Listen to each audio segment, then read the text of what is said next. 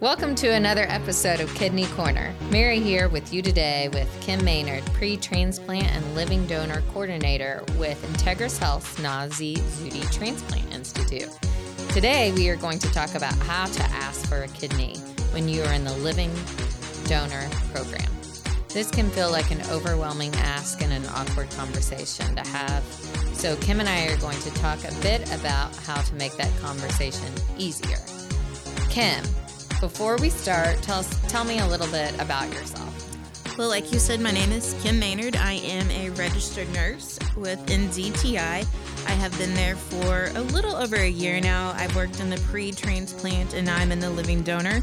But prior to that, I worked in dialysis for about 17 years. So I have quite a bit of kidney experience. You absolutely do. Kim, tell us how does one start the conversation to ask someone for one of their kidneys? Well, Mary, I would say before the conversation is even started, there are a few things that the person asking for the kidney needs to do. The first thing is be prepared and educate yourself.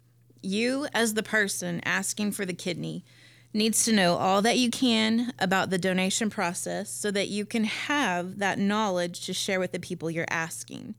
Think about it. If I came to you, Mary, and I said, Hey, Mary, I need a kidney and you said to me, okay, tell me about the process. And my response was, oh, just call this number and they'll take care of it. How comfortable are you going to feel with that? Not at all. You're probably not going to want to move forward.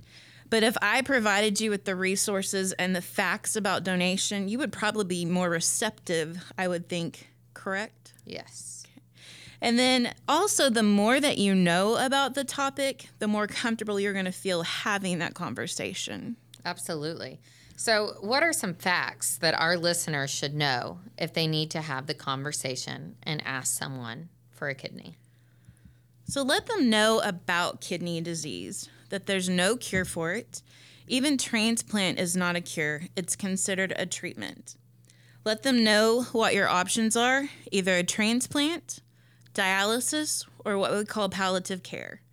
If you're on dialysis, share with them what a day of dialysis is like. If you're not on dialysis, let them know that your kidney disease will continue to progress until you have to start dialysis or you get a transplant. Let them know that having a transplant before going on dialysis usually leads to better outcomes.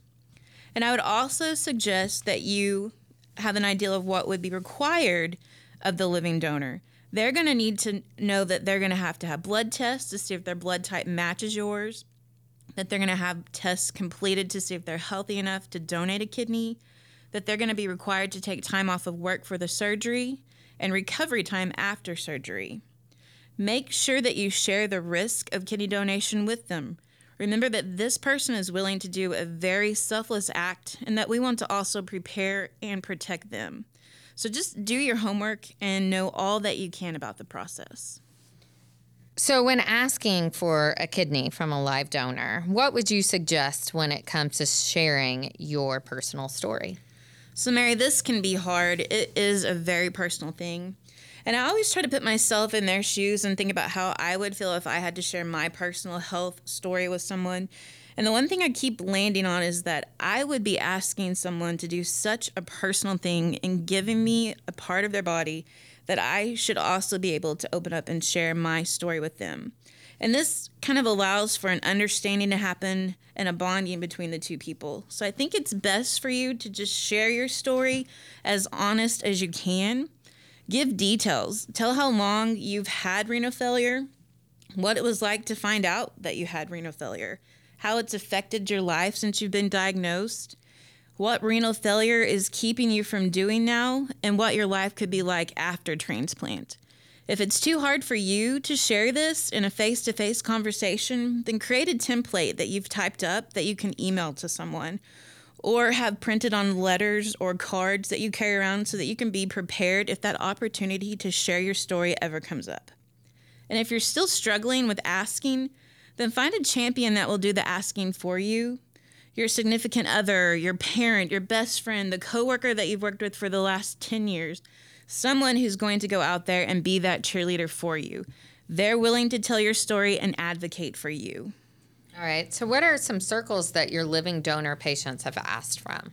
So, usually family is first, and I think that's because of the relationship you have. It's always easier to ask them. And not only just the ask is easier, but family is usually the best match due to the genetic history. Uh, I also see a lot of friends donating, church members, specific clubs that people have been a member of for a long period of time, and they've developed those close relationships. We even have altruistic donors who are people that have heard about living donation and just want to donate to anyone. They don't have anybody specific in mind, just out of the goodness of their heart, they want to change someone's life. Oh, that's awesome. So they don't even know a person with kidney disease. They just want to donate to anyone on the list. Absolutely. Like I said, this is someone that is just doing this out of the goodness of their heart, and most often they will remain anonymous. I do also want to say just be prepared to hear the word no. It is a big ask, and it can be scary for someone to talk about having an operation to give away their healthy kidney. They're going to have to play out what life is like in their mind after donation, after they go through this operation. So give them time to think about it, provide them with the information, and then just give them some space. If they do say no, Thank them for taking the time to think about it and ask them if they would be willing to help you share your story. And then the last thing that I would like to mention is that if the first person or even the 10th person that you asked or tested is not a match for you, don't count them out. There are programs called kidney paired donation where that donor can donate to someone on the wait list who has also had a donor who did not match in exchange for their kidney. So it's a really interesting process that can help several people actually. We're actually going to do a podcast soon on that kidney paired donation exchange program, so I want our listeners to be looking for that. Okay, so um, that is all extremely interesting. We're definitely going to have to do uh, another kidney corner on that kidney paired exchange program. I have a lot of questions on that as well. All right, Kim. So to wrap this up, what is your best advice for our listeners? Absolutely. To educate yourself on the process so that you can educate others. Prepare your story with your heart and be honest and share it with anyone that you can because you never know who might be listening. Okay, so thank you for coming and educating all of us on how to start the conversation on asking for a kidney. If you have any other questions that you need answered about kidney transplant or what you have heard today from Kim, you can call us at 405 949 3816. Again, that's 405 949 3816. Or send your questions to our email at kidneytransplantinfo at integrisok.com. That's kidney transplant info at integrisok.com. Have a great day, everyone.